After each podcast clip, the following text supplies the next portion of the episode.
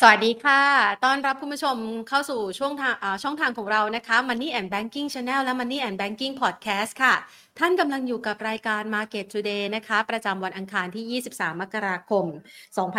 2567 นะคะ กับบรรยากาศการลงทุนของตลาดหุ้นไทยที่ดูเหมือนที่ท่ากำลังประเมินอยู่นะคะ ว่ากำลังขายเนี่ยมันจะพอไหมสำหรับโอกาสในการที่จะสร้างโลใหม่หรือว่า new low นะคะ ก่อนหน้านี้เนี่ยตลาดหุ้นไทยนะคะลงไปทดสอบนะคะโลเนี่ยอยู่สักประมาณใกล้ๆ 1,300 นะคะ 60 จุดโดยประมาณนะคะอะให้คุณผู้ชมดูนะคะโลมันอยู่ประมาณนี้นะคะเนี่ยทดสอบไส้อ๋อต่ำกว่านะคะ ต่ำกว่า 1,360 จุดนะคะ ซึ่งก็ถือว่าตอนนี้เนี่ยอีกไม่ใกล้ไม่ไกลแล้วนะคะ มีความคาดหวังเหมือนกันนะคะว่าถ้าหากว่ามองเป็นภาพ QM นะคะ ก่อนหน้านี้ถ้าหากว่าเรามองจากแนวโน้มขาขึ้น มันก็จะมีไหล ซ้ายไหล่ขวา มีไหล่ซ้าย หัวแล้วก็ไหล่ขวาแล้วก็ปรับตัวลดลงใช่ไหมคะ แต่ทีนี้เนี่ยมันอาจจะมองเป็น QM ได้ไหมนะคะ QM ในลักษณะที่มีไหล่เหมือนกันนะคะ เป็นไหล่ซ้ายนะคะ แล้วก็มีตูดแล้วก็มีไหล่ขวาที่อาจจะแบบวิ่งขึ้นไปอย่างนี้นะคะ ก็มีความลุ้นเหมือนกันว่ามันจะมีโอกาสไหมเพียงแต่ว่าช่วงจังหวะเวลาที่มีการปรับตัวสูงขึ้นก่อนหน้านี้เนี่ยมันไม่สามารถที่จะฝ่าแนวต้านนะคะ ในระดับที่มีนัยสำคัญอยู่สักประมาณนี้ไปได้นะคะ1,460เนี่ยก็มาอันๆอยู่ตรงแนวต้านโดยประมาณนะคะตรงนี้นะคะ เดี๋ยวเราจะมาพูดคุยกับพี่กอล์ฟกันนะคะว่า ในลักษณะของภาพแบบนี้เนี่ย มันจะส่งผลนะคะต่อทิศทางของการลงทุนแล้วก็มุมมองนะคะ ต่อแนวโน้มการลงทุนของตลาดหุ้นไทยที่ช่วงนี้ ดูเหมือนว่าไม่ค่อยมีปัจจัยอะไรเข้ามาสนับสนุนสักเท่าไหร่ ผลประกอบการที่คาดหวังก็ออกมาไม่ค่อยจะสู้ดีนะคะหุ้นในกลุ่มธนาคารหลายตัวนะคะที่เราคุยกันเมื่อวานนี้ก็มีแรงเทขายปรับตัวลดลงมานะคะ ดังนั้นในช่วงจังหวะเวลานี้เนี่ยหลายคนก็ อยากจะมองหานะคะว่ามันจะมีปัจจัยอะไรบ้างที่ส่งผลกระทบ แล้วก็ผลในเชิงบวกต่อตลาดหุ้นไทย หรือว่ามีโอกาสไหม ถ้าหากว่าตลาดหุ้นจะปรับตัวสูงขึ้น เรายังสามารถที่จะหาหุ้นที่จะสามารถวิ่งตามได้ หรือช่วงนี้เนี่ยหลายคนพูดคุยกับแพรเลยนะคะ บอกว่าอืมตลาดหุ้นไม่ค่อยดีขายเลยดีไหมนะคะอะเดี๋ยวเราจะมาพูดคุยประเด็นเหล่านี้กันนะคะ กับทางด้านนักวิเคราะห์ค่ะ ก่อนอื่นนะคะ เราไปประเมินแนวโน้มการลงทุนของตลาดหุ้นไทยนะคะ ในช่วงของครึ่งเช้าที่ผ่านมากันซะก่อนค่ะ ตลาดหุ้นไทยในช่วงครึ่งเช้าที่ผ่านมานะคะ บรรยากาศการลงทุนในตลาดโซนเอเชีย หลังจากที่มีความคาดหวังเกี่ยวกับเรื่องของทิศทางอัตราดอกเบี้ยนะคะ ที่อาจจะมีการปรับลดลงจากธนาคารกลางสหรัฐ ก็ส่งผลทำให้หุ้นในกลุ่มเทคโนโลยีเนี่ยยังคงเดินหน้าปรับตัวได้อย่างคึกคักสดใสนะคะ หนุนนำทำให้ S&P 500 เนี่ยทำนิวไฮไปแล้วนะคะ แล้วก็ส่งผลทำให้หุ้นเกี่ยวกับเทคโนโลยีนะคะ ในตลาดโซนเอเชียปรับตัวสูงขึ้น หนุนในเรื่องของหุ้นของญี่ปุ่นด้วยนะคะ เพียงแต่ว่าบ้านเราเนี่ยมันไม่มีหุ้นกลุ่มเทคนะคะ ก็เลยอาจจะไม่ค่อยคึกคักสักเท่าไหร่ ส่วนวันนี้เนี่ยนะคะ ก่อนหน้านี้ที่ตลาดหุ้นไทยถูกแขกขายแรงๆ ก็ต้องยอมรับว่าไทยเนี่ยเอี่ยวกับทางด้านของเศรษฐกิจจีนค่อนข้างเยอะ แล้วจีนเนี่ยนะคะมีแรงขายออกมาปรับตัวลดลงมาค่อนข้างลึกเลยทีเดียวนะคะ ต่ำสุดในรอบระยะเวลา 5 ปีที่ผ่านมา จนกระทั่งวันนี้เนี่ยทางด้านของนายกรัฐมนตรีจีนนะคะประชุมคณะรัฐมนตรีคุณหลี่เกิดเฉียงนะคะประชุมคณะรัฐมนตรี แล้วก็หารือกันออกมาตรการในการกระตุ้นเศรษฐกิจนะคะระบุบอกว่าพร้อมที่จะทำทุกอย่างใช้มาตรการที่แข็งแกร่งกว่าเคย ในการที่จะเข้ามากระตุ้นเศรษฐกิจนะคะ ในขณะเดียวกันก็มีการไปสัมภาษณ์ถึงแหล่งข่าวว่า โอกาสที่เม็ดเงินเนี่ยมันจะเข้ามาเนี่ยมันมากน้อยแค่ไหนนะก็ ตีราวๆนะคะสองแสนล้านดอลนะอ่าถ้าหากว่าจำตัวเลขไม่ผิดนะคะ คือมีความพยายามละในการที่จะเข้ามากระตุ้นเศรษฐกิจนะคะ2.7 แสนล้านดอลนะคะ ซึ่งเป็นตัวเลขสำคัญเหมือนกันนะคะ ที่จะเอามาใช้ในการผลักดันพยุงตลาดหุ้น เขาเรียกว่าจัดตั้งเหมือนเป็นกองทุนพยุงหุ้นในลักษณะแบบนั้นแหละค่ะ โดยมีเป้าหมายนะคะที่จะซื้อหุ้นผ่านตลาดหุ้นจีนในโครงการฮ่องกง Exchange Link ซึ่งถ้าหากว่าตลาดหุ้นจีนเนี่ยมันมีการปรับตัวได้ค่อนข้างจะดี ก็น่าจะยังอันนี้ส่งมายังบ้านเราด้วยนะคะ ส่วนภาพดังกล่าวเหล่านี้เนี่ยจะมีการประเมินถึงความสัมพันธ์อย่างไร เดี๋ยวก็มาคุยกันนะคะ ก่อนอื่นเรามาดูค่ะตลาดหุ้นไทยอย่างที่เกริ่นไปนะคะ ครึ่งเช้าที่ผ่านมานะคะ ปรับตัวลดลงมาเล็กน้อยเรียกว่าแกว่งตัวในกรอบแคบๆนะคะ ซึ่งก็ส่งผลทำให้ตลาดหุ้นไทยในครึ่งเช้าเนี่ยปิดตลาดไปที่ระดับ 1,369.37 จุดค่ะ ด้วยมูลค่าการซื้อขายนะคะ 23,274 ล้านบาท ปรับตัวลดลงไปเล็กน้อย 0.55 จุดนะคะ โดยการเคลื่อนไหวเนี่ยตลอดทั้งวันก็บวกลบประมาณ 4-5 จุดนะคะ ในกรอบบนแล้วก็กรอบล่างก็คือปรับตัวบวกลบเนี่ยประมาณนี้นะคะ เคลื่อนไหวอยู่ประมาณนี้ โดยหุ้น ที่เมื่อวานนี้มีแรงเทขายออกมาค่อนข้างแรงก็คือ KTB เนี่ยปรับลดลงไประหว่างวันกว่า 10%นะคะ วันนี้เริ่มมีแรงซื้อกลับคืนมาขยับเพิ่มขึ้น 1.23%ค่ะ KBank เช่นเดียวกันนะคะ เริ่มขยับขึ้นมาได้ฟื้นมาบวก 1.24% AOT ยังคงปรับตัวลดลงต่อนะคะ 0.42%วันนี้ JMT นะคะนำกลุ่มนะคะแล้วก็บริษัทในเครือด้วยปรับตัวลดลงนะคะ หลังจากที่มีความวิตกกังวลเกี่ยวกับคุณภาพหนี้ ปรับตัวลดลงไป 5.13% TTB เมื่อวานนี้ปรับตัวได้ดีนะคะ วันนี้ก็ปรับลดลงไป 0.56%อันนี้เป็นแรงเทขายทำกำไรออกมาบ้างนะคะ ส่วนบรรยากาศของการลงทุนค่ะ ในภาพหนึ่งเราจะเห็นว่าในช่วงของเวลานี้นะคะนอกเหนือจากประเด็นที่จับตากันแล้วเนี่ยนะคะ ยังมีเรื่องของความเคลื่อนไหวด้านราคาน้ำมันด้วย เมื่อเช้าที่ผ่านมามีการรายงานสถานการณ์ราคาน้ำมันในตลาดโลกนะคะ ที่ปรับตัวขึ้นมาจากเดิมเนี่ยเราเห็นราคาน้ำมัน ถึงแม้ว่าจะมีปัญหาเรื่องของทะเลแดง แต่มันยังไม่มีผลกระทบนะคะ กับกรณีของกำลังการผลิตของ ประเทศในโซนตะวันออกแต่อย่างใดนะคะ ก็เลยทำให้ราคาน้ำมันอาจจะไม่หวือหวา แต่เมื่อเช้านี้มีรายงานเกี่ยวกับกรณีของโดรนของยูเครนนะคะ ไปถล่มยิงโรงงานผลิตน้ำมันของรัสเซีย ประเด็นดังกล่าวก็เลยผลักดันทำให้ราคาน้ำมันเนี่ยพุ่งทะยานตั้งแต่เมื่อค่ำคืนนี้คำว่าพุ่งทะยานก็ขึ้นมาสักประมาณ 1-2%นะคะจาก 73 มาที่ 75 แล้วตอนนี้ก็เริ่มอ่อนตัวลงมาเล็กน้อยนะคะสำหรับราคาน้ำมัน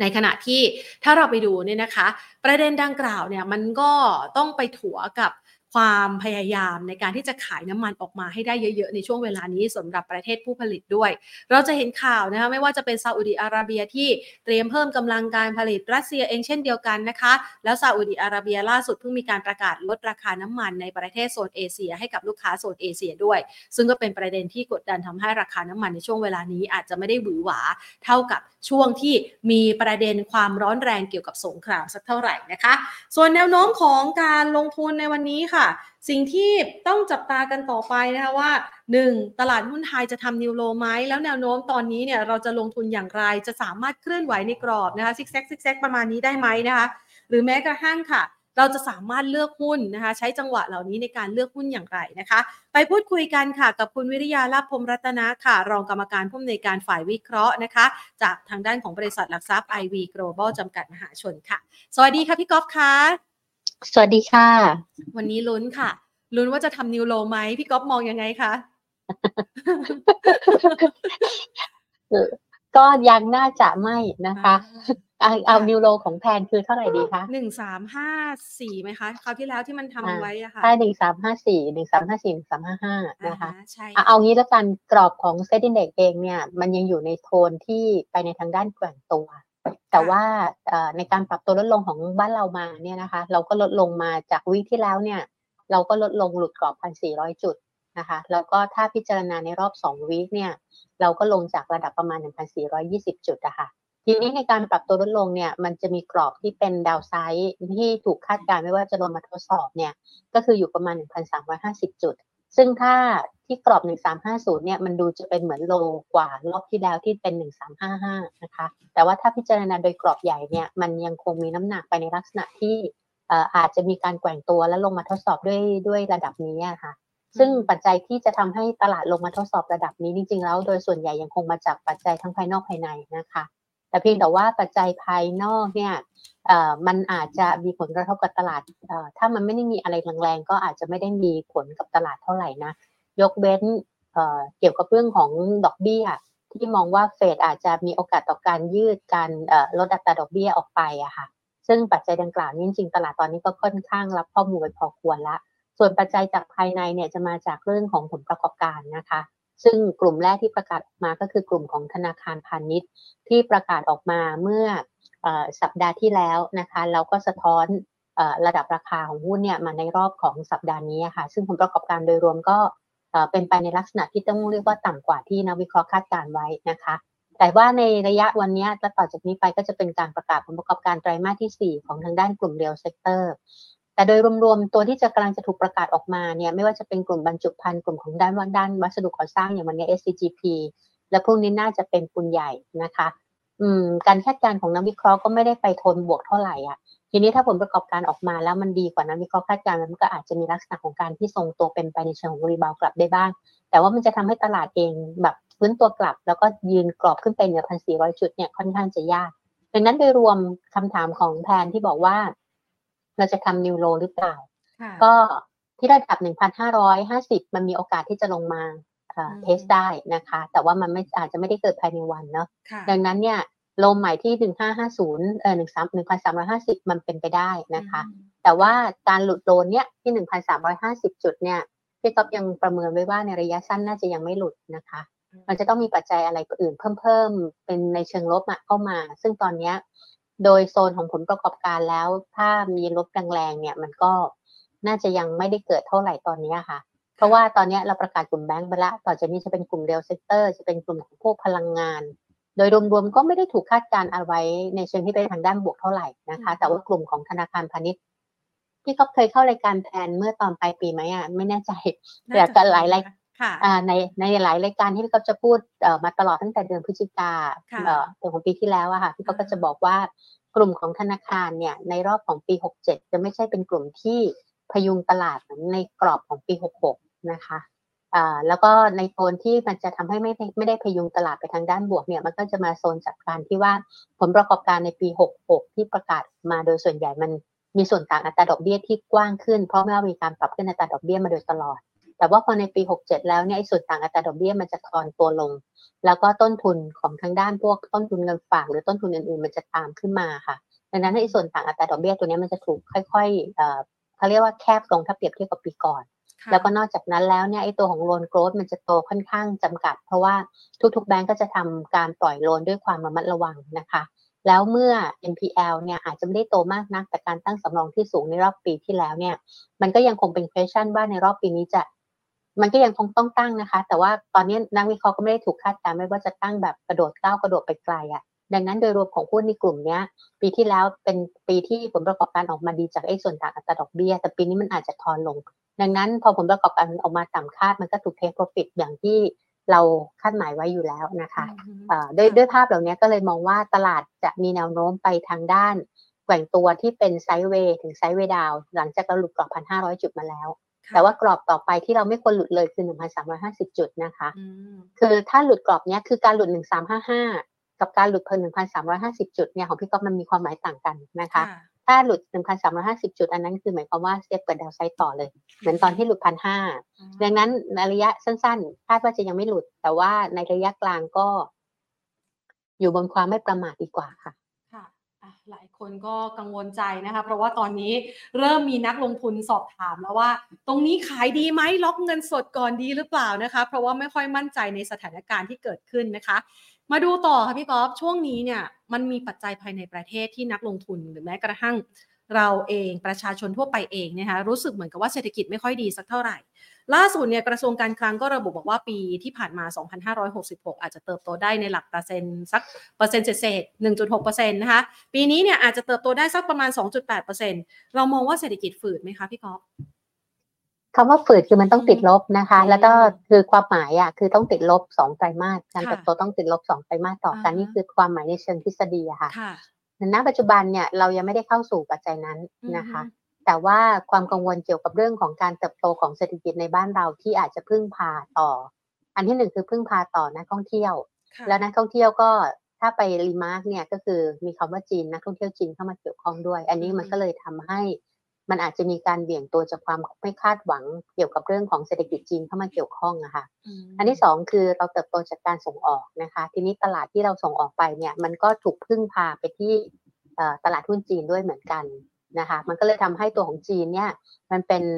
ประเทศหนึ่งที่ถูกคาดการณ์ว่าเศรษฐกิจโดยภาพรวมมันยังคงฟื้นตัวยากและอ่อนแออยู่อะ เพราะมันมาจากผลกระทบเรื่องของวิกฤตอสังหาริมทรัพย์ในจีนนะคะดังนั้นโดยรวมก็คือเศรษฐกิจไทยที่อิงอยู่กับเรื่องนักท่องเที่ยว น่าจะน่าจะเติบโตได้แต่ว่าจะไม่รู้เป็นไปตามคาดหรือเปล่าแล้วก็อีกการหนึ่งคือเรื่องของส่งออกก็เราอยู่ในเกณฑ์ของการส่งออกเมื่อปีที่แล้วเนี่ยตอนปลายปลายปียังดีหน่อยตอนต้นปีไม่ค่อยดีเท่าไหร่นะคะ ดังนั้นก็ เอาเป็นว่าเศรษฐกิจที่ถูกคาดหวังไว้เนี่ยในแต่ละสำนักมันจะ vary กัน แต่ว่าความ vary มันก็คือ maximum ก็สามนิดๆน่ะแต่ว่าด้านล่างตอนนี้ก็ยังอยู่ประมาณสองสองกลางกลางดังนั้นในลักษณะตั้งแต่ 2.5 2.6 ไปถึง 2.8 ถ้าเราอ่านข้อมูลมันก็ไม่เซอร์ไพรส์อะไรกับตลาดนะคะ แต่ว่าถ้าถามว่าในภาวะที่ตลาดค่อนข้างเปราะบาง แล้วก็ดูเหมือนจะตกใจกับข่าวที่ไม่เป็นบวกเท่าไหร่เนี่ย อันนี้มันก็อาจจะมีผลกับ SET Index ได้บ้างค่ะ ค่ะ ในกรณีนี้เนี่ยนะคะมองถึงเศรษฐกิจไทยก่อนแล้วกัน เพราะว่ามันมีประเด็นเรื่องของ digital wallet ด้วยค่ะพี่กอฟอันนี้เนี่ยมันบั่นทอนความเชื่อมั่นไหมคะ โอกาสจะมีหรือไม่มีเนี่ยคือก่อนหน้านี้เราค่อนข้างจะให้น้ำหนักไปในเชิงว่ามันจะมีนะคะหรือว่ามีโอกาสที่จะเข้ามาผลักดันเศรษฐกิจ ตรงนี้เนี่ยมันเริ่มเลื่อนออกไปแล้ว เรามุมมองนักลงทุนต่อเรื่องนี้มองยังไงคะพี่กอฟคะ จริงๆแล้วหุ้นในรายกลุ่มอุตสาหกรรมที่สะท้อนความคาดหวังเกี่ยวกับเรื่องของ digital wallet มันปรับตัวลงไปแล้วนะคะ ดังนั้นเนี่ยพี่โตก็เลยถูกมองว่าไอ้ตัว digital wallet ที่อาจจะถูกยืดตัวตอนนี้ในในภาคของตลาดคือหนึ่งไม่ยังไม่มีความชัดเจนเกี่ยวกับเรื่องของ timing นะคะคือกรอบเวลา ซึ่งอาจจะอาจจะเลื่อนจากเดือนพฤษภาคมไปเป็นในช่วงของครึ่งปีหลังอะไรประมาณนี้ แต่อันที่สองก็คือว่าด้วยตัวของเม็ดเงินนะคะ ค่ะ ขออนุญาตแป๊บหนึ่งนะได้เลยค่ะ ดังนั้นเนี่ยไอ้ตัวของสองอย่างเนี่ยทามมิ่งกับไอ้เม็ดเงินอะ มันทำให้ตลาดเนี่ยมีความคาดหวังไปในทิศทางที่โอกาสจะเกิดขึ้นมันก็ไม่ได้มากนักนะคะ ก็เลยทำให้ตัวของตลาดเองเนี่ยหุ้นที่ถูกสะท้อนมาก็จะเป็นกลุ่มของค้าปลีกเนี่ยปรับตัวลดลงหลุดกรอบมาเออเป็นกลุ่มแรก ๆ ด้วยซ้ำอะค่ะ ดังนั้นเนี่ย ถ้า ถ้า digital wallet เกิดได้ แล้วไม่สร้างความกังวลเกี่ยวกับเรื่องของเขาเรียกว่าหนี้สินการกู้เงินนะคะแหล่งที่มาของทางด้านของของทางด้านการจัดทำเนี่ยตลาดจะตอบรับเชิงบวก แต่ถ้าสร้างความกังวลเกี่ยวกับเรื่องของแหล่งที่มา อันนั้นตลาดก็ไม่ตอบรับทางด้านบวกเท่าไหร่ ส่วนระดับราคาของหุ้นที่ถูกคาดหวังว่าจะได้ประโยชน์จากเรื่องของ digital wallet อย่างเช่นค้าปลีกเนี้ย ก็ไม่ได้สะท้อนเชิงความคาดหวังเชิงบวกเหมือนกัน ก็ปรับตัวลดลงถ้าเกิดเกิดได้ แล้วแม้จะมีการเปลี่ยนแปลงเรื่องของ timing หรือว่าเม็ดเงินเนี่ยอาจจะเกิดทำให้เกิดการ rebound กลับในภาพรวมของรายกลุ่มบ้างบางกลุ่มนะคะ อย่างเช่นค้าปลีกแต่ว่าโดยรวมก็ณตอนนี้พี่เขาก็มีมุมมองว่า SET Index ที่เราหลุดกรอบพันห้าร้อยจุดนั่นหมายความว่า ความคาดหวังในเชิงของการเติบโตของเศรษฐกิจบ้านเราเนี่ยมันไม่ได้ไปทางด้านบวกเท่าไหร่ เพราะว่าจากปัจจัยภูมิภาคโดยเฉพาะจากจีนที่เราพึ่งพาเยอะเนี่ยเขาก็อยู่ในทางด้านโทนอ่อนนะคะอย่างเมื่อวานนี้ Moody's ก็ให้ความคิดเห็นเกี่ยวกับเรื่องของการคาดการณ์เศรษฐกิจในปี 67 กับ 68 ของจีนเนี่ยโตแค่ 4%เองจากก่อนหน้านั้นเอเวอเรสในช่วงของก่อนย้อนหลังไปถึงปี 66 เนี่ยเอ่อ มันโตประมาณ 6%นะคะ แล้วปีที่แล้วก็โตประมาณ 5%นิดต้นๆน่ะ ดังนั้นถ้าโต 4%เป็นเอเวอเรสจากนี้ไปอีก 2 ปีอะนั่นหมายความว่าเศรษฐกิจจีนก็ยังไม่ฟื้นนะคะ อืมอืมค่ะ ล่าสุดเนี่ยมันมีประเด็นที่บอกว่าทางการจีนเตรียมที่จะอัดฉีดเป็นเงินเข้ากระตุ้นตลาดหุ้นแล้วนะคะ อันนี้มันจะยังอันนี้ส่งมาบ้านเราด้วยไหมคะพี่ก๊อฟมีโอกาสไหมคะ ก็ข่าวนี้ก็เป็นข่าวลุ้นลุ้นโดย คือถ้าเราตามข่าวเนี้ย มันก็มันก็มีเป็นระยะระยะนะคะ แต่เวลาออกมาเนี่ยเออเขาก็จะต้องบอกว่าตรการนั้นคืออะไรบ้าง อย่างเช่น การปรับลดอัตราดอกเบี้ยก็ยังไม่เกิด เพราะว่าอย่างเมื่อวานนี้ประกาศเกี่ยวกับเรื่องของการ คงอัตราดอกเบี้ย ไม่ว่าจะเป็นระยะสั้นหนึ่งปี แล้วก็คงดอกเบี้ยระยะกลางระยะยาวด้วยอะค่ะ ดังนั้นเมื่อวานนี้จะเห็นได้ว่าตลาดหุ้นจีนกับฮ่องกงติดลบหนักเลยอะโดยเฉพาะในรอบสัปดาห์นี้ก็ติดลบไปบ้างสองเปอร์เซ็นกว่าแล้วนะคะ ทีนี้ข่าวเกี่ยวกับเรื่องของมาตรการกระตุ้นนี้มันตัดเรื่องดอกเบี้ยไปแล้วเพราะดอกเบี้ยถูกประกาศออกไปคงอัตราดอกเบี้ยไปอะค่ะ ทีนี้ก็ต้องมาดูที่ว่ามันจะเป็นการอัดฉีดเงินเข้ามาขนาดไหนเพียงพอหรือเปล่า ซึ่งจริงข่าวเกี่ยวกับเรื่องของการอัดฉีดเงินของจีนมันมีมาเป็นระยะระยะนะคะที่เราก็มองว่ามันก็เป็นโซนของการที่ทำให้ตลาดหุ้นจีนหรือฮ่องกงอาจจะเกิดการ rebound กลับระยะสั้นได้ ก็อาจจะได้อันนี้ส่งมาที่ตลาดหุ้นไทยโดยเฉพาะหุ้นที่มีความเชื่อมโยงกับทางด้านของจีน อย่างเช่นกลุ่มของเอ่อเอ่อพวกพวกวัสดุก่อสร้างเชื่อมปูนใหญ่ พวกกลุ่มปิโตรเคมี กลุ่มของบรรจุภัณฑ์อย่างเงี้ยหรือแม้แต่กระทั่งอาจจะเป็นกลุ่มท่องเที่ยวที่เกิดการ rebound กลับขึ้นมาได้บ้างนะคะ มาดูต่อค่ะ ประเด็นวันนี้เนี่ยมันมีเรื่องของราคาน้ำมันด้วยค่ะพี่กอล์ฟเมื่อเช้านี้ราคาน้ำมันเริ่ม คือก่อนหน้านี้เตาะแตะเตาะแตะอยู่สักประมาณ 70 ต้นๆสำหรับ West Texas นะคะ ตอนนี้เนี่ยก็ขยับขึ้นมาสัก 74-75 มันมันพอจะประเมินสถานการณ์ยังไงบ้างคะ เพราะว่าดูเหมือนช่วงนี้เนี่ยข่าวร้ายไม่ค่อยจะผลักดันราคาน้ำมันสักเท่าไหร่ แล้วหุ้นในกลุ่มพลังงานบ้านเราก็ถูกแรงถ่วงจากปัจจัยภายในประเทศด้วย เรามองกลุ่มนี้ยังไงบ้างคะก็ คือเอาราคาน้ำมันก่อนละกัน ในมุมพี่ก๊อฟอะพี่ก๊อฟไม่ได้ไม่ได้เซอร์ไพรส์อะไรเลยกับเรื่องราคาน้ำมันหรือว่าการแกว่งตัวนะคะ เพราะจริงๆ แล้วโทนของการแกว่งตัวของระดับราคาน้ำมันพี่ก็ใช้ WTI West Texas มาเป็นตัวประเมินนะคะ เรายังอยู่ในโซนที่แกว่งตัวภายใต้กรอบด้านล่าง 66 เหรียญด้านบนติดกรอบประมาณสักไม่เกิน 80 เหรียญนะคะ ก็แกว่งอยู่กรอบเนี้ย 66ถ้าถ้าเอากรอบกลมๆหน่อยนะเอา 65ถึง80 ค่ะ 65ถึง80 อยู่กรอบเนี้ยค่ะ ทีนี้เวลามันขยับขึ้นไปเนี่ยที่ระดับประมาณ 75 72 73 75ไปถึง 80 ต้นๆเนี่ยมันก็จะอยู่ในกรอบบนของราคา เวลาปรับตัวลดลงมาไม่ต่ำกว่า คืออยู่ในในกรอบตั้งแต่ประมาณ 70 68 66 65 ก็อยู่ในกรอบล่างของราคา ดังนั้นพอมันแกว่งอย่างเงี้ย มันก็คือเป็นโทนของการแกว่งที่ยังไม่ได้เลือกทาง แต่ว่าภาพรวมเศรษฐกิจไม่ว่าจะเป็นของเรื่องก็มาอยู่ที่เศรษฐกิจจีนอีกแล้วดีมานมันไม่เยอะอะค่ะหมายความอุปสงค์ต่อเรื่องของน้ำมันมันน้อย แล้วก็ตัวของ OPEC Plus เองเนี่ยส่วนใหญ่ก็เขาเรียกว่าตอนนี้พยุงราคาโดยการปรับลดกำลังการผลิตน้ำมันจากกลุ่มอยู่นะคะแม้ว่าจะมีปัจจัยเรื่องของทะเลแดงบ้างปัจจัยเกี่ยวกับเรื่องของยูเครนรัสเซียซึ่งมีมาตั้งแต่ก่อนหน้านั้นแล้วอะมันก็ยังทำให้ระดับราคาน้ำมันยังเหวี่ยงตัวอยู่ในกรอบนี้ไปไปก่อนนะคะ ทีนี้ถามว่าจะได้ปัจจัยบวกปัจจัยลบยังไงถ้า เวลาเขาแกว่งไปในทิศทางบวกเข้าหาโซนบนตั้งแต่เจ็ดสิบห้าถ้าสมมติเจ็ดสิบสามไปถึงเจ็ดสิบห้าไปถึงเจ็ดสิบแปดอันนี้หุ้นกลุ่มพลังงานน้ำมัน อย่างเช่นปตทสพก็มีน้ำหนัก rebound แต่ว่าถ้าเขาไปทางด้านล่างปตทสพก็มีถูก take profit ลงไป มันก็เหวี่ยงตัวแบบตามระดับราคาน้ำมันประมาณนี้นอกนั้นก็ ก็ได้ทนนิดๆหน่อยๆอย่างเงี้ยค่ะ มันก็ยังไม่ได้เอื้อสักเท่าไหร่สำหรับตลาดบ้านเราค่ะอืมค่ะนักลงทุนจะได้เข้าใจนะคะ เพราะว่าบางทีก็ลุ้นเหมือนกันนะคะ อยากจะเก็งกำไรในตัวปตทสพถ้ามองอย่างนี้ปตทสพก็ยังเคลื่อนไหวตามกรอบได้ใช่ไหมคะพี่กอล์ฟดี๋ยวพี่เขาเขาเปิดแป๊บนึงนะเปิดไปเป็นภาพมันอยู่มันมันช้านิดนึงคือพี่ก็อยากให้เห็นภาพอย่างเงี้ยค่ะ เศรษฐกิจ ที่เราไปผูกกับเขาไว้อะอย่าเรียกว่าผูกดีกว่าเราเราขายให้เขาหรือเราหวังจากคนของเขามาเที่ยวเราเนี่ย มันยังไม่ฟื้นนะคะ ดังนั้นพอมันไม่ฟื้นเนี่ย เราจะพยายามผลักดัน เราก็จะได้เม็ดเงินเหล่านี้มาก็ไม่แน่ใจว่าจะได้ตามเป้าหมายหรือเปล่า ทีนี้เนี่ยหุ้นในหลาย ๆ ตัวหลังจากที่เราหลุดกรอบพันห้าร้อยจุดลงมาเนี่ย พี่ต๊อกก็เคยน่าจะเคยเล่าในรายการแพทนะ แต่ว่ามันอาจจะเล่ามาเป็นระยะเวลายาวกว่าจะเกิดขึ้นนะก็คือพันห้าร้อยจุดที่เราเคยบอกว่าถ้าหลุดมันจะเปิดดาวไซด์อะแพนจำได้ค่ะ ช่วงจำได้ไหมกลางปีใช่กลางปีที่คือพูดพูดมาหลายเดือนมากเลยอะพูดหลายเดือนมากแต่ว่าเราก็พูดมาตลอดว่า ถ้ามันเกิดหลุดขึ้นมาเนี่ย ความหมายก็คือว่า SET Index มันจะเปิด downside แล้วด้าน downside ที่บ้านเนี่ย มันจะลงมาทดสอบ 1,350 จุดนะคะซึ่งครั้งที่แล้วมันลงมา 1,355 แล้ว rebound นะคะแต่ rebound เนี่ยมัน rebound ไปได้แค่ 1,440 1 1,000เอากลมๆก็คือ rebound ไป 100 จุดค่ะ ไปที่ 1,450 จุด ซึ่งในการ rebound ครั้งนั้นเนี่ยมันเป็นการ rebound จากตลาดมูลค่าที่เอื้อบ้านเรานะคะ เนื่องจากว่าในปลายปีที่แล้วเนี่ยมีการคาดการณ์กันว่าเฟดจะลดดอกเบี้ยเร็ว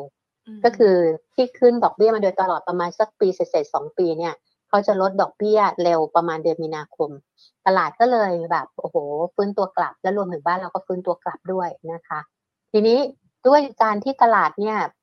ไอ้ตัวของเฟดอาจจะมีการยืดตัวคือหมายความคงอัตราดอกเบี้ยระยะสูงเป็นระยะเวลายาวกว่าคิดอะ่ะแล้วก็อาจจะมีโอกาสต่อการลดอัตราดอกเบี้ยยืดตัวออกไปจากเดือนมีนาเนี่ย ตอนนี้ก็น้ำหนักไปที่พฤษภาละ แล้วก็ไม่รู้จะถูกยืดตัวไปเป็นไตรมาสที่สองหรือไตรมาสที่สามหรือเปล่าเนี่ย ตลาดก็ ถูกพักตัว แล้วก็เราก็หลุดกรอบพันสี่ทีนี้ตอนที่ช่วงที่หลุดกรอบเนี่ยพี่ก๊อฟอาจจะไม่ได้มาคุยกับทางด้านรายการแทนนะคะ แต่ว่าถ้าใครติดตามพี่ก๊อฟพี่ก๊อฟก็โดยดูถึง paper ที่ทางด้าน IV Global ด้วยเนี่ย เราก็จะให้ภาพว่าการหลุดกรอบพันสี่ร้อยซึ่งพูดมา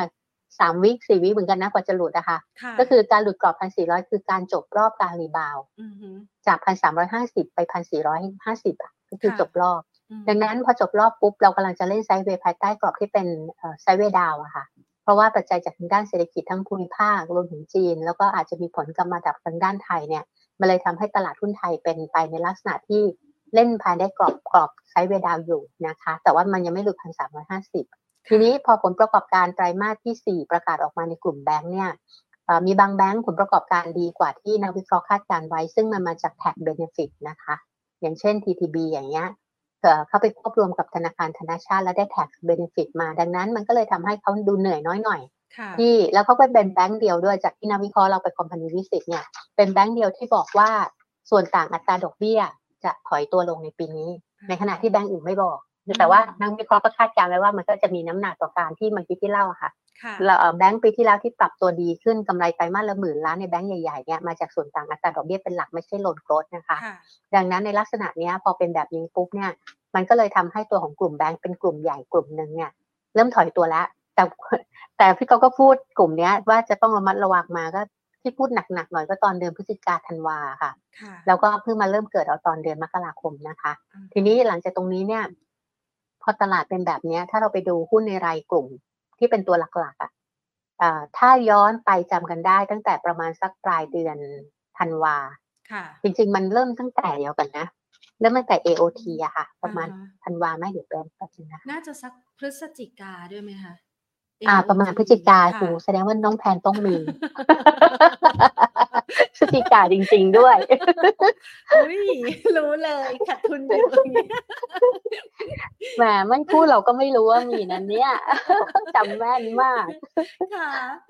คือคือหุ้นเนี่ยเวลามันหลุดอะค่ะ คือจริงๆ AOT เป็นหนึ่งในหุ้นที่ถูกคาดหวังเกี่ยวกับเรื่องของการฟื้นตัวนักท่องเที่ยวนะคะค่ะแต่เป็นหุ้นที่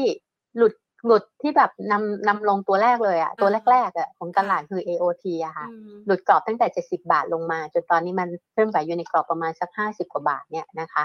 ก็ก็เป็นตัวเนี้ยเป็นตัวที่หนึ่งนะคะ ตัวที่สองที่หลุดนะ ก็คือเมื่อประมาณสักสองวีคที่แล้วคือตัวปุนใหญ่ค่ะค่ะ ตัวปุนใหญ่นะที่หลุดลงมาอ่าจากจากกรอบที่ไม่ผ่าน200เอ่อจริง ๆเขาหลุด280 นะคะ แต่จริงๆว่าก่อนหน้านั้นเขาเทรดดิ้งอยู่ในกรอบ 280ไปถึงไม่สามไม่เกิน 300อะอ่าค่ะฮะพอหลุดมาก็ดาวไซด์ตกเลยเห็นไหมถ้าใครเปิดกราฟตามก็เห็น นี่คือปูนนะะใหญ่เหรอคะจำภาพอันนี้สี่ร้อยคืออย่างเดียวปูนใหญ่เลยค่ะ เมื่อก่อนนี้ แสดงว่าน้องแพนไม่มี ไม่มี นี่เขาสายปันผลโดยเพราะคนนี้จะทำได้แท้อ่า โอเค อ่าอะงั้นค่ะตัวต่อตัวต่อนะค่ะตัวต่อนะคะา คือตัวต่อไปคือตัวปตทค่ะ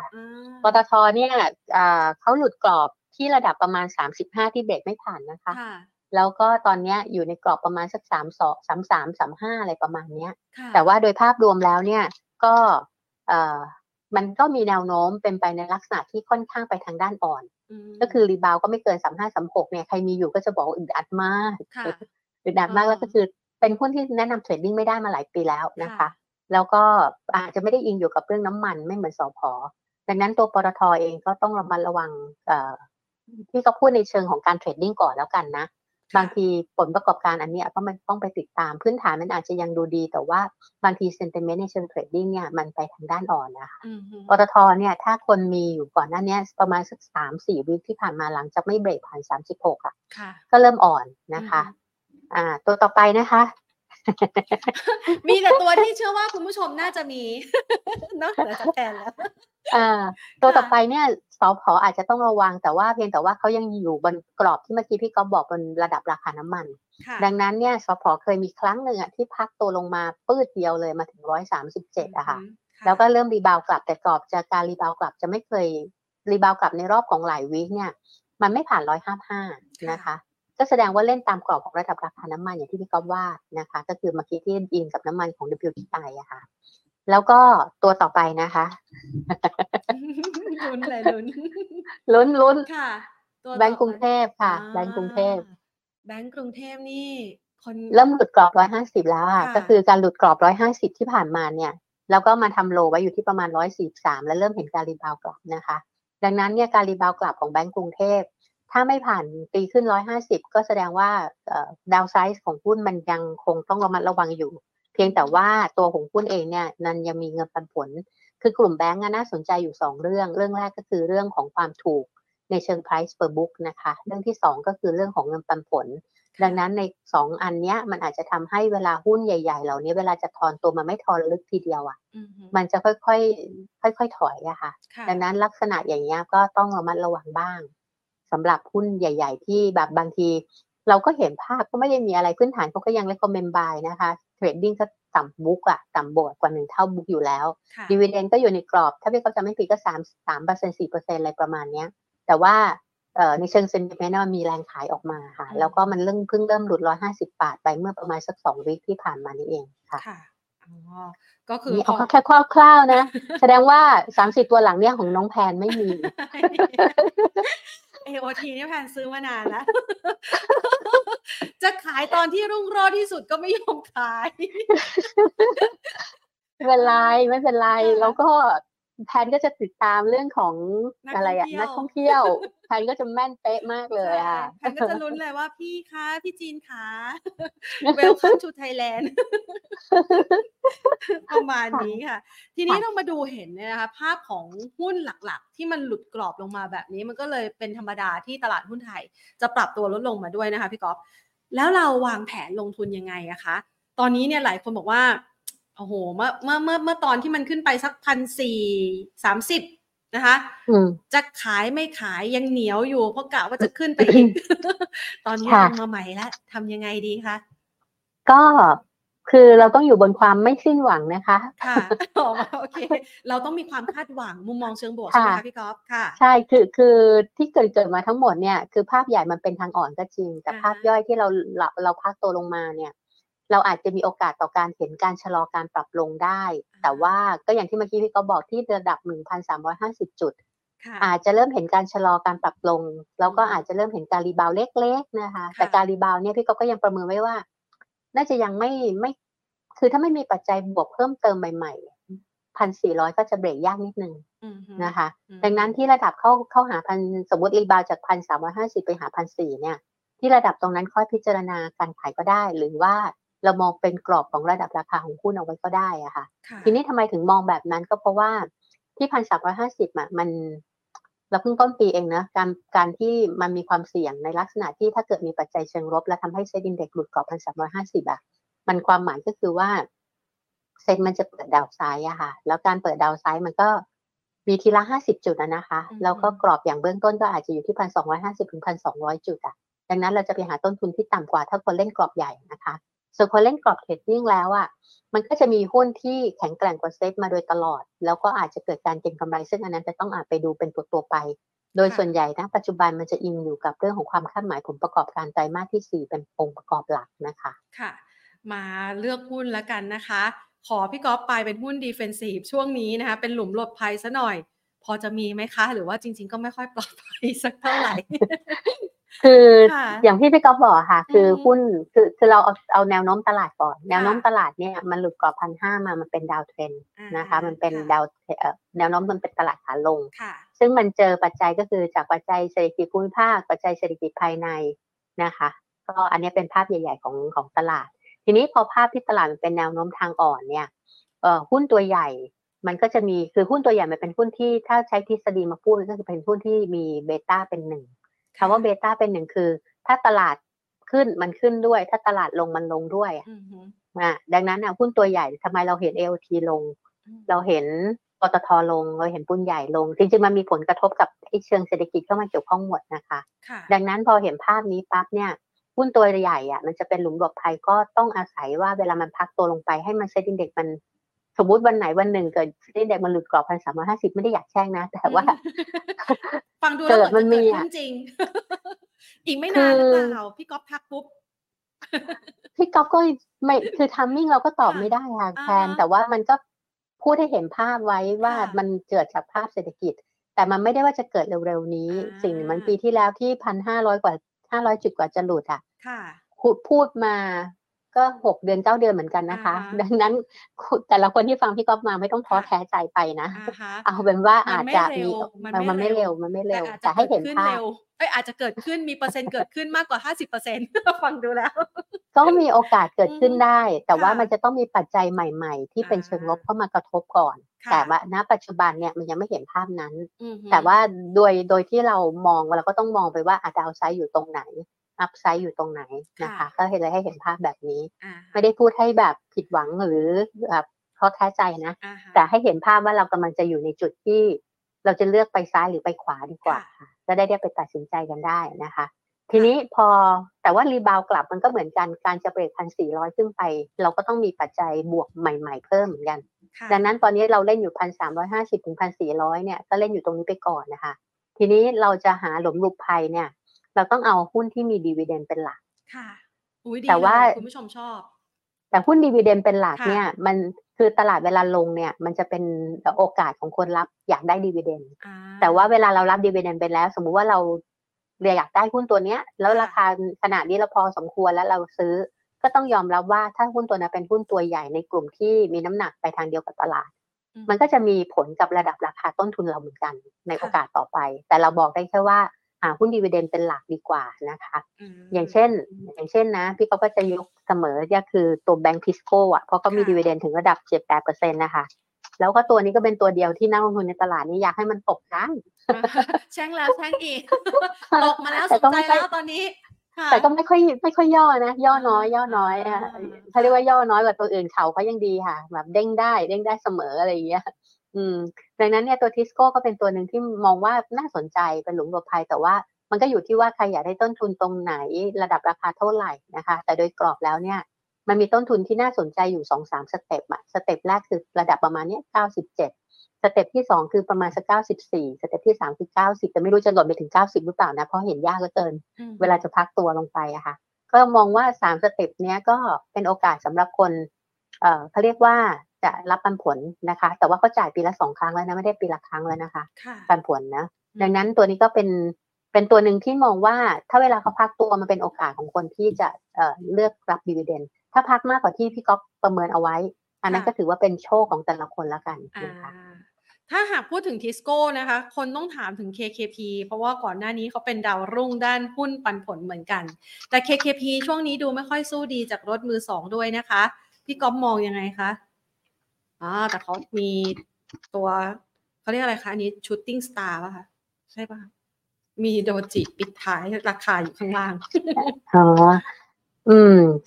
พี่ก๊อฟจะพูดยังไงดี เอางี้พี่ก๊อฟขอขอใช้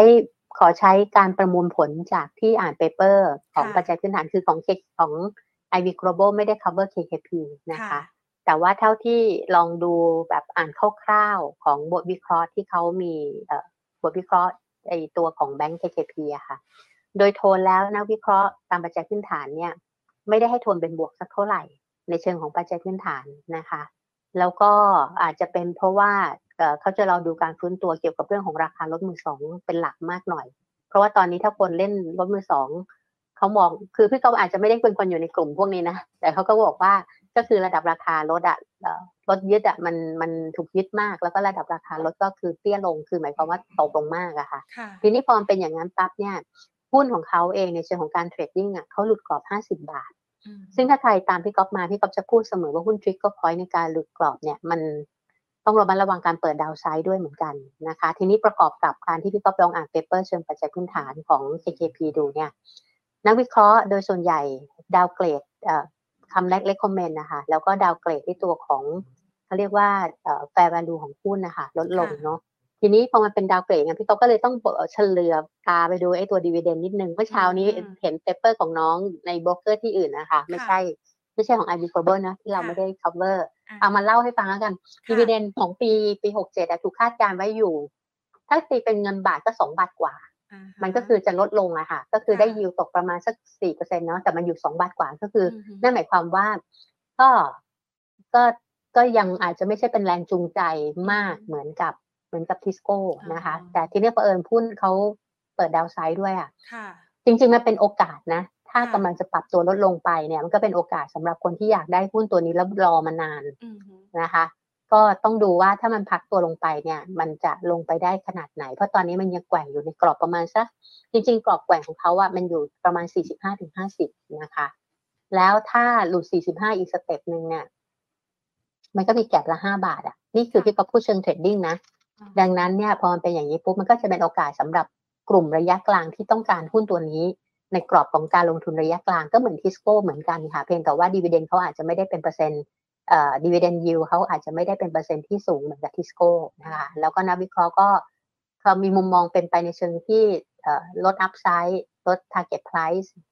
ของหุ้นแล้วมีบางเจ้าที่เขาอ่านเมื่อเช้านี้ หา fair value ของเขาตั้งนานเขายังบอกว่าอยู่ underestimate อยู่เลยอะนี่เป็นโบรกเป็นโบรกต่างชาติด้วยอะ เราก็เลยแบบเอายัง underestimate อยู่วะ ก็เลยก็เลยแบบอ่าอ่าอ่าเดี๋ยวเราก็ลองเดี๋ยวก็ติดตามพวกอีกทีนึงยัง underestimate อยู่อะไรอย่างเงี้ยเออโอเคค่ะอะนะคะ จากตัวทิสโก้ที่เป็นตัวแนะนำนะคะ มีวันนี้พี่ก๊อฟมีมาฝากสักกี่หุ้นดีคะ อืม จริง ๆ หุ้นที่เป็นปันผลนะคะ ก็คล้ายๆกับทัวร์ทิสโก้แหละ เพียงแต่ว่าพี่ก๊อฟไปดูทิสโก้เป็นหลักเพราะว่าเราก็สนใจทุกๆ คนสนใจหุ้นตัวนี้อยู่นะคะ ว่าเพราะมันยิวมันสูงอะมันเป็นตัวต้นๆของการ คือทำไมสูง เพราะว่าหนึ่งก็คือว่ามีดีเวเดนยิวตั้งเจ็ดแปดเปอร์เซ็นต์นะอันที่สองก็คือว่าในเชิงของสภาพคล่องของเขาอะก็เป็นหุ้นที่ dividend เจ็ดแปดเปอร์เซ็นต์แล้วมีสภาพคล่องที่ ซื้อง่ายขายคล่องอะค่ะใช่ และที่สามก็คือว่าอยู่ในกลุ่มธุรกิจหลักก็คือกลุ่มของธนาคารพาณิชย์ดังนั้นเนี่ยไอ้ตัวเนี้ยพี่ก๊อฟก็เลยโฟกัสเยอะ แต่ว่าหุ้นที่เป็น dividend ตัวอื่น อย่างเช่นอสังหาริมทรัพย์อย่างนี้ค่ะพี่ก๊อฟก็เอ่อไม่อยากจะ recommend เยอะมากเพราะบางทีมันติดเรื่องของสภาพคล่องในบางตัว บางตัวสภาพคล่องไม่ติดก็ dividend ก็ไม่สูงเกินไปเท่าไหร่อะไรอย่างเงี้ยแล้วก็ gap ของระดับราคา ก็ถ้าจะมีอีกตัวที่สนใจก็จะมีแลนด์แอนด์เฮาส์แต่เพียงแต่ว่าพี่ก๊อฟก็ไม่ได้ตามเขามาพักหนึ่งละนะคะ ก็ก็ ก็เอาเป็นว่า แต่บางตัวที่เป็นเอ่อที่เป็น dividend น่ะ เยอะๆสูงๆอย่างเงี้ย บางทีก็เราก็ยังขอดูตัวนั้นตัวอื่นก่อนละกันนะคะ อย่างเช่นแสนสิริอย่างเงี้ยตัวดีเวเดนก็เยอะอยู่อะแต่ว่าพี่เขาก็ยังขอเป็นวองของเขาว่าเขาเป็นแค่เทรดดิ้งไปก่อนอะไรอย่างเงี้ยค่ะค่ะอะเพราะว่าบางคนอาจจะติดกับดักปันผลนะคะ อาจจะได้ถือห่านยาวเลย เลี้ยงห่านยาว นอกจากเก็บไข่ทองคำไปรอบเดียวแล้วก็ถือกันยาวเลยอย่างนี้นะคะแต่พี่ต้องให้ให้กรอบแบบนี้ค่ะ ว่าถ้าเราอยากจะหาหุ้นปันผล เราต้องหาหุ้นปันผลตอนที่เวลาเขาตกลงมา เป็นโอกาสสำหรับเรานะคะ แต่เพียงแต่ว่าใครจะใจใจร้อนหรือว่าซื้อได้ถูกกว่ากัน อันนี้อันนี้เป็นโชคของแต่ละคนและที่เจอต้นทุนของแต่ละอันนะคะ ทีนี้ พอมาเป็นปันผลแล้วเนี่ย ถ้าเราคิดว่าเราจะถือเพื่อรับเงินปันผลยาว บางทีต้องดู break-even point ของของการถือด้วย อย่างเช่นว่า อันนี้โดย logic ที่กอล์ฟลองให้ความคิดเห็นนะคะ อย่างเช่นว่าสมมุติว่าถ้าหุ้นตัวนั้นเราซื้อมาสักตีตีเป็นสักบาทหนึ่งนะคะ แล้วเราปันผลได้ประมาณปีละห้าเปอร์เซ็นก็คือห้าห้าตังค์เท่าไหร่ห้าสิบตังค์อะไรประมาณเนี้ยก็เอาใหม่ใหม่ขอตัวยกตัวตัวอย่างใหม่นะสมมติยกตัวอย่างทิสโก้ก็ได้นะคะ เอ่อสมมติเราซื้อมาร้อยบาทนะเอาที่ร้อยหนึ่งเลยง่ายๆนะคะ แล้วก็ปีหนึ่งปันผลประมาณเจ็ดบาทเนี้ยสิบปีก็เจ็ดสิบบาทถูกไหมคะสิบห้าปีก็คืนทุนอย่างเงี้ย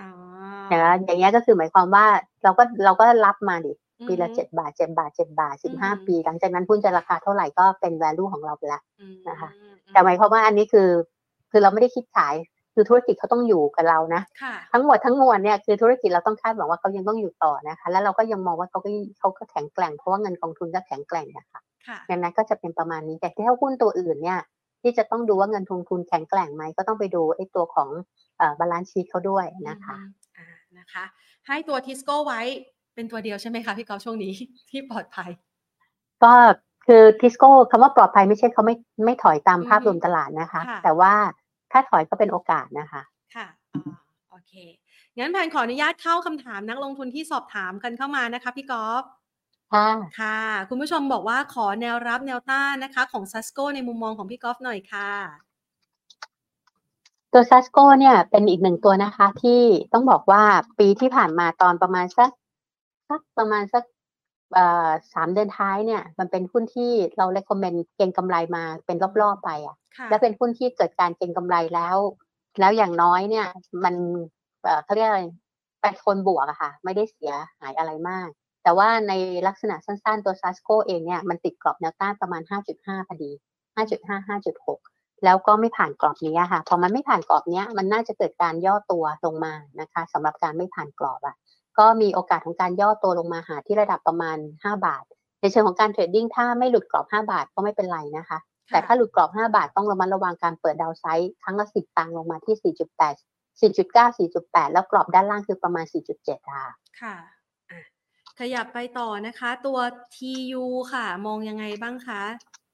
เอ่อ TU เราก็ได้คอมเมนต์เป็นการเก็งกำไรมาในช่วงของสัปดาห์ก่อนที่เขาจะประกาศ ที่เขาเมีการเขาเรียกว่า divest อะค่ะเป็นการ exit ออกจากไอ้ตัว red lobster นะคะ ธุรกิจของเขาเนี่ยโดยโทนแล้วมันเป็นทางด้านบวก ยกเป็น red lobster เนี่ยที่ขาดทุนมาโดยตลอดนะคะพอพอมีการประกาศออกมาวันที่ประกาศวันก่อนวันประกาศเนี่ยถูกถูก take profit ลงมาแสลงเลยค่ะ แต่พอหลังจากประกาศปั๊บเนี่ยก็ rebound กลับขึ้นไป ก็มันกรอบของการ trading นะคะ ตัวนี้ยังอยู่ภายใต้กรอบประมาณ 15 ถึงประมาณไม่เกิน 15 50 หรือถ้าดีกว่านั้นก็ไม่เกิน 16 บาท 20อะค่ะ โซนนี้ยังเป็นโซนของการเล่นแค่ rebound นะคะ แล้วก็ถ้าเราติดหุ้นตัวนี้อยู่ภายใต้กรอบประมาณ 15.5 ไปถึง 16 บาท หรือไม่เกิน 16.2 อาจจะพอออกตัวได้ แต่ว่าถ้าเกินกว่านั้นก็คิดว่าก็ยังคงเป็นแค่การเทรดดิ้งอยู่ในกรอบประมาณ 10 ถ้ากรอบใหญ่หน่อยก็คือ 14.5 ถึงประมาณ 16.2 นะคะ ค่ะ ขยับไปโซนนี้โซนขายได้นะโซนนี้ยังเป็นพอโซนเป็นโซนขายได้อ่ามองไปทางขายแล้วเดี๋ยวหาต้นทุนที่ต่ำกว่าได้ค่ะอะ ไปที่ CBG ค่ะ คุณผู้ชมถามว่าขอรับต้านหน่อยค่ะ ตอนนี้มีโอกาสเข้าได้ไหมคะคาราบาวเหรอคะใช่ค่ะคาราบาวเป็นหุ้นที่เอ่อช่วงระยะหลังๆ เองเนี่ยเขาเขาเป็นหุ้นที่เล่นอ่อนแรงกว่าเซ็ตนะคะค่ะแล้วก็อาจจะมาจากปัจจัยเกี่ยวกับเรื่องของเขาเรียกว่า เอ่อเขาเรียกว่า market share ของเขาหลังจากที่เขายังคงราคาขายไว้ที่ระดับ 10 บาทอืมเอ่อมันกระเตื้องขึ้นแหละแต่ว่ามันก็อาจจะไม่ได้ไม่ได้อยู่ในโซนที่ผลักดันราคาเท่าไหร่ แล้วก็ที่ผ่านมาเขายังมีต้นทุนน้ำตาลอยู่ในในตัวของเครื่องดื่มชูกำลังเขาด้วยอะค่ะแต่ทีเนี้ยที่เกิดการ rebound กลับมาในช่วงของปลายปีที่แล้วมันมาจากประเด็นเกี่ยวกับเรื่องของเอ่อเขาเรียกว่าผู้ถือหุ้นเนี่ยทำธุรกิจเกี่ยวกับเรื่องของเบียร์แล้วก็ทำกล่องในการขายกับเบียร์พวกนั้นเนี่ย มันก็เลยอยู่ในโซนที่ถูกคาดหวังผลประกอบการเชิงบวก แต่ว่าเวลาการขยับ trading ไปทางด้านบวกแล้วเนี่ย มันมันอ่อนแรงกว่าเซตอะแล้วเวลามันขยับขึ้นไปพอมันผ่าน 87 88อะกรอบเนี้ยมันเริ่มติดกรอบอะค่ะมันก็พักตัว โทนตรงนี้ยังเป็นโทนที่น่าจะมีแนวโน้มของการพักตัวได้นะคะโอกาสของการพักตัวตอนนี้ก็อยู่เมื่อเช้าอยู่ที่ 74 บาท 50 มันก็มีแนวโน้มว่าอาจจะมีโอกาสก่อนตัวอยู่ภายใต้กรอบประมาณ 70ถึง80 บาทอยู่ กรอบกรอบประมาณเนี้ย68ถึง80บาทนะคะค่ะแต่ว่าถ้าอยู่ในโซนเข้าใกล้80มองว่ายังไม่ใช่เป็นจังหวะที่ตั้งที่จะเข้าซื้อเท่าไหร่ เพราะว่ากรอบที่เมื่อกี้พี่ก็บอกอะพอมันผ่าน80 82 84 86มันไม่ผ่านกรอบนี้ขึ้นข้างบนอะค่ะอืมค่ะ ขออีกสักประมาณ6คำถามค่ะพี่กอล์ฟปิดรับคำถามจากคุณผู้ชมแล้วนะคะ นิคมอุตสาหกรรมค่ะตัวไหนเด่นสุดคะ โอ้พอถามนิคมอุตสาหกรรมอยากอันนี้ขอพูดต่อเลยแล้วกัน จัดไปเลยค่ะ ค่ะ นิคมอุตสาหกรรมคือปีที่แล้วอะค่ะค่ะปี66เนี่ยอ่าฮะจนกระทั่งถึงจนกระทั่งถึงไตรมาสที่3ของปี66นะคะค่ะกลุ่มที่พยุงตลาดอยู่มี3กลุ่มอุตสาหกรรมนะคะค่ะคือกลุ่มธนาคาร กลุ่มนิคมอุตสาหกรรม แล้วก็กลุ่มโรงพยาบาล สามค่ะกลุ่มนะคะอ่าฮะสามกลุ่มเนี้ยค่ะทีนี้กลุ่มโรงพยาบาลเนี่ยจะเป็นไอ้กลุ่มของนิคมกลุ่มของธนาคารพาณิชย์อย่างที่เราบอกแล้วค่ะเอ่อมีความวิตกกังวลอ่าฮนะคะ ก็ก็ทอนทอนตัวลง กลุ่มนิคมอุตสาหกรรมเนี่ยเอ่อเป็นกลุ่มที่สองทั้งสามกลุ่มเนี้ยในเชิง trading ต้องระวังการพักตัวเหมือนกัน แต่ว่ากลุ่มของโรงพยาบาลตอนเนี้ยเรายังเล่น trading เรื่องของผลประกอบการอยู่นะคะค่ะก็ยังเป็นโซนที่ไม่ได้มันยังไม่ยังไม่ได้ถูกพักตัวลงมา แต่ว่าก็ต้องอา ถ้าผลประกอบการเขาโตแล้วไปเรื่อยๆ แล้ว PE เล่นสูงขึ้นเรื่อยๆ แต่ว่าผลประกอบการถ้าเมื่อไหร่ มันไม่โตไปอย่างที่คิดเนี่ยอันนี้ต้องระวังมากขึ้นนะคะค่ะเผอิญว่านิคมอุตสาหกรรมเนี่ยอย่าง WHA หรืออมตะเนี่ยมันเป็นอีกหนึ่งกลุ่มที่ถูกทอนตัวลงมาอืมอย่าง WHA หลุดกรอบ 5 บาทนะคะ ก็พักตัวแล้วแหละค่ะอมตะก็เหมือนกันนะคะ ก็พักตัวเหมือนกัน ก็หลังจากหลุดกรอบประมาณ 25 ก็พักตัวแล้ว ดังนั้นในลักษณะของตรงเนี้ยถ้าจะถามว่า หุ้นเหล่านี้จะเป็นหุ้นที่จะเล่นภายใต้เป็น uptrend เหมือนปีที่แล้วไหม ต้องระมัดระวังค่ะ ทั้งทั้ง WHA และอมตะทั้งทั้งคู่เลยต้องเราดูการพักตัวมากกว่านี้ก่อนค่ะอะยังไม่เข้านะคะ ตัวต่อไปนะคะ อันนี้เนี่ยเริ่มมีคำเล c คอมเมนต์จากบางโบรกเหมือนกันนะคะ Beauty ค่ะ หลายๆคนบอกว่าฟังชื่อแล้วเอ้ยเขายังอยู่ไหมเขาเขายังไหวหรือเปล่า เรามองยังไงคะ Beauty อือ๋มอ ไม่มองอะไรเลยค่ะค่ะ ไม่ได้ดูหุ้นเลย ไม่ได้ดูหุ้น เพราะว่าเอ่อคือโดยโทนแล้วถ้าเราจะเลือกเก็งกำไรตัวไหนเนี่ยค่ะเราต้องตอบให้ได้ก่อนว่าเราเก็งกำไรกับเขาเพราะอะไรอ่ฮะถ้าบางคนเก็งกำไรเพราะว่าดูกราฟเป็นหลัก แล้วก็จะ trading อันนี้อืมก็เข้าออกตามกราฟไปเลยค่ะค่ะ เพราะว่าก็อยู่ภายใต้โซน 60 ตังค์ถึง 68 ตังค์ยังเป็นแค่ sideway อยู่นะคะอ่าฮะแต่ว่าถ้าสมมติว่าจะดูตามผลประกอบการก็ต้องไปดูว่าเอ่อ ในเชิงผลประกอบการเขาฟื้นตัวได้จริงหรือเปล่าก็ประมาณเนี้ยนะคะอืมแต่โดยถ้าแทนไม่ถามเมื่อกี้ก็ไม่ได้ดูเลยอือฮึวันนี้มันเหลือหกสิบสตางค์แล้วอะค่ะ เราจากอ่าตอนนี้เหอะอ่าตอนนี้มันขึ้นละจากของอ่าพี่ครับอยู่เป็นยังอยู่62ตังค์นะอ่าใช่ค่ะก็ประมาณเนี้ยก็62 62ก็ค่ะก็โทนเนี้ย60กับ68ตังค์ก็กรอบนะคะ กรอบนะ แต่ก็ก็ถ้าคนจะเล่นเทรดดิ้งก็ประมาณกรอบเนี้ยแต่ว่า การจะขยับเลยกรอบ68ตังค์ก็ ดูจะเหนื่อยนิดนึงเพราะหลายครั้งไม่ผ่านนะคะน้องขยายกราฟให้ดูความรุ่งโรจน์ในอดีตที่ 25 บาทโดยประมาณใกล้ๆตรงนั้นนะคะอะขอไปดูที่ AAV ค่ะ AAV โทนใหญ่ ๆ ก็ยังยังอ่อนแรงอยู่อะค่ะ ก็พยายามเล่นภายใต้กรอบประมาณสักหนึ่งบาท มีหลุดไหมนี่เดี๋ยวกันนะคะ ก็จริงๆประมาณตอนนี้โทนมันยังไม่หลุดสองบาทนะก็เล่นภายใต้สองบาทถึงสองบาทสิบสี่ตังค์นะคะ แต่ว่าถ้าหลุดสองบาทก็เปิด downside เหมือนกันนะคะหลุดหลุดหลุด trigger point เหมือนกัน ก็มันก็จะลงไปรีวิวภายใต้กรอบประมาณสักบาทเก้าสิบประมาณสักบาทอ่าบาทเก้าคือกรอบใหญ่ๆเอากรอบแล้วกันนะ เพราะว่าถ้าเป็นตัวกลมก็ประมาณบาทหนึ่งจุดเก้าถึง คือถ้าหลุดสองก็จะมีแกลบสิบตังลงข้างล่างอะค่ะ ไปที่หนึ่งจุดเก้า แต่ถ้าไม่หลุดก็จะเล่นภายใต้กรอบสองบาทถึงสองบาทสิบสี่ตังค่ะ ขออีกสามตัวนะคะ SCC ค่ะปุนใหญ่นะคะ ก็เดี๋ยวติดตามผลประกอบการนะคะ ทีนี้เนี่ยโดยโทนแล้วอะพอหลังจะเข้าพักตัวลงมานะคะ ก็ตอนนี้อาจจะอยู่ภายใต้โทนที่ยังไปทางด้านอ่อนแรงกว่าเซตนะคะ หลังจากหลุดกรอบ 280 ทีนี้ที่ระดับของการหลุดเนี่ยที่ 280 จะกลายเป็นกรอบแนวต้านที่ค่อนข้างแข็งแกร่งเหมือนกันนะ ทีนี้โดยภาพรวมเนี่ยก็เอ่อตอนนี้อยู่ 268 จริงๆแล้วมันเป็นการทำโล โลใหม่ไรโหดแป๊บนึงนะ โลใหม่เยอะเลยอะ น่าจะโลใหม่ในรอบเกือบสองปี หลายปีเลยอะ เดี๋ยวแป๊บนึงนะคะสักประมาณพี่ก๊อฟต้องดูภาพเยียแล้วอะภาพมันดูไม่ได้ เดี๋ยวรอแป๊บนะคะรอแป๊บนะ ได้เลยค่ะ มีสักครู่นะคะมกราคมค่ะ มีนาสองศูนย์โดยประมาณ แต่ว่ามันคือสองมัน โอ้แต่อันนั้นโลมันอยู่ตรงสักประมาณนู่นเลยค่ะสองสี่สามเอางี้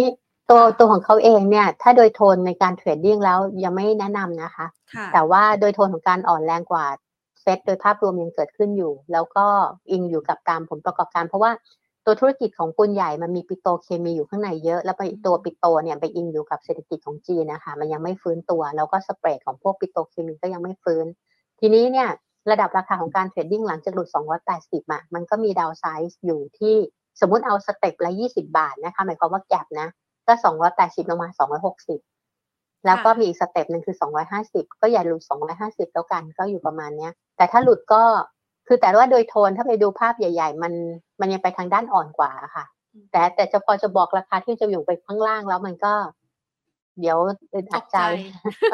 เอาเอาเป็นว่า โทนยังไม่ได้หลุดกรอบสองร้อยหกสิบลงไป แต่ถ้าหลุดก็จะมีสองร้อยห้าสิบค้ำอยู่อีก step หนึ่งนะคะ ขอโอริค่ะ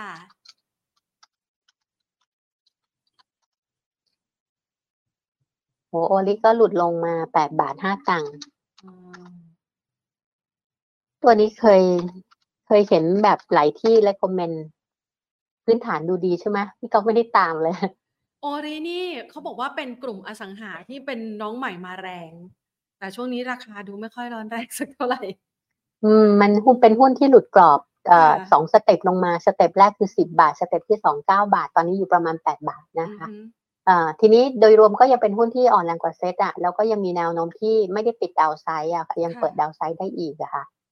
โซน trading ก็ยังไม่แนะนำนะคะ แต่ถ้าจะมี rebound ก็น่าจะติดกรอบประมาณแปดบาทห้าสิบอยู่สำหรับ rebound อะค่ะ ค่ะ ตัวสุดท้าย OR ค่ะ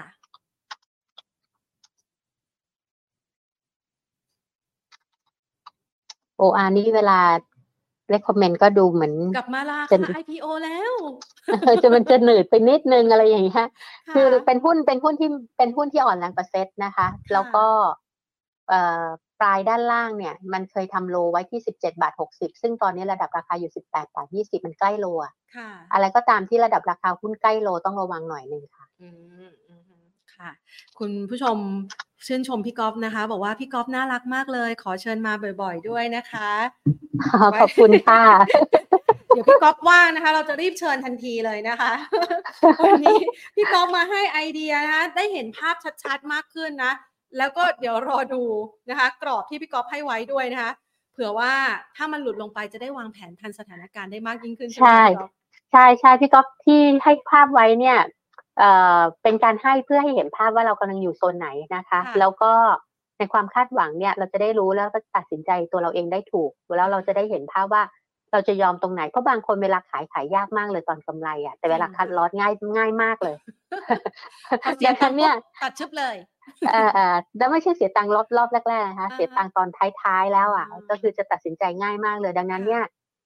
พี่ก๊อฟใช้คำว่า คนที่รับความเสี่ยงได้ต่ำให้ถึงเงินสดเนี่ยมามากกว่าเดือนกว่าแล้วค่ะนะคะเพื่อตอนใกล้ๆพันสี่ร้อยี่สิบอะคือตอนนั้นก็บอกคนคนที่รับความเสี่ยงได้น้อยก็ต้องถึงเงินสดรอแล้วส่วนคนจะเก็งกำไรต้องทำด้วยความระมัดระวัง แล้วก็ถ้าผิดจังหวะสำหรับการเก็งกำไรต้องมีจุดสต็อปต่อการขาดทุนด้วยนะคะ เพราะไม่อย่างนั้นเนี่ยเวลาเราหุ้นมันลงไปอะมันจะมีทั้งหุ้นหุ้นตัวใหญ่ที่มีความน่าสนใจลง แล้วเราจะไม่มีเม็ดเงินไปซื้อนะคะค่ะ ได้เลยนะคะ ให้เป็นกลยุทธ์นะคะ ให้คุณผู้ชมนะคะ ไปวางแผนการลงทุนกันนะคะ พร้อมกับไอเดียในการเลือกหุ้น ในการที่จะเข้ามาเป็นหุ้นที่ดูปลอดภัย แล้วก็มีปันผลติดมือด้วยนะคะ กับทางด้านทิสโก้ที่พี่ก๊อฟให้ไว้นะคะ วันนี้ขอบพระคุณพี่ก๊อฟมากนะคะ มาให้ไอเดียดีกันค่ะสวัสดีค่ะพี่ก๊อฟนะคะ คุณวิริยาลาภพมรัตนะค่ะ ทางด้านของรองกรรมการผู้อำนวยการฝ่ายวิเคราะห์นะคะ จากบริษัทหลักทรัพย์ IV Global นะคะ น่ารักกับเราเสมอเลยนะคะ แล้วก็มาประเมินมุมมองต่อทิศทางการลงทุนในตลาดหุ้นไทย ซึ่งในมุมมองนะคะของพี่กอล์ฟนะคะ ก็เราจะเห็นนะคะว่าภาพในวิธีการแนะนำการลงทุนนะคะก็จะแตกต่างนะคะจากรูปแบบของท่านอื่นๆนะคะมีมุมมองที่น่าสนใจนะคะประกอบกับการมองกราฟเทคนิคนะคะประกอบกับทิศทางของดัชนีด้วยนะคะ ท่านใดที่ มองเห็นภาพในลักษณะแบบนี้แล้วก็จะได้นำไปใช้นะคะในการศึกษาการลงทุนเพิ่มเติม หรือแม้กระทั่งวางกลยุทธ์การลงทุนที่เหมาะสมอย่างที่เมื่อสักครู่นี้ พี่กอล์ฟแนะนำเอาไว้นะคะ ฝากไว้สำหรับคลิปนี้ค่ะ วันนี้ลากันไปก่อนนะคะ สวัสดีค่ะ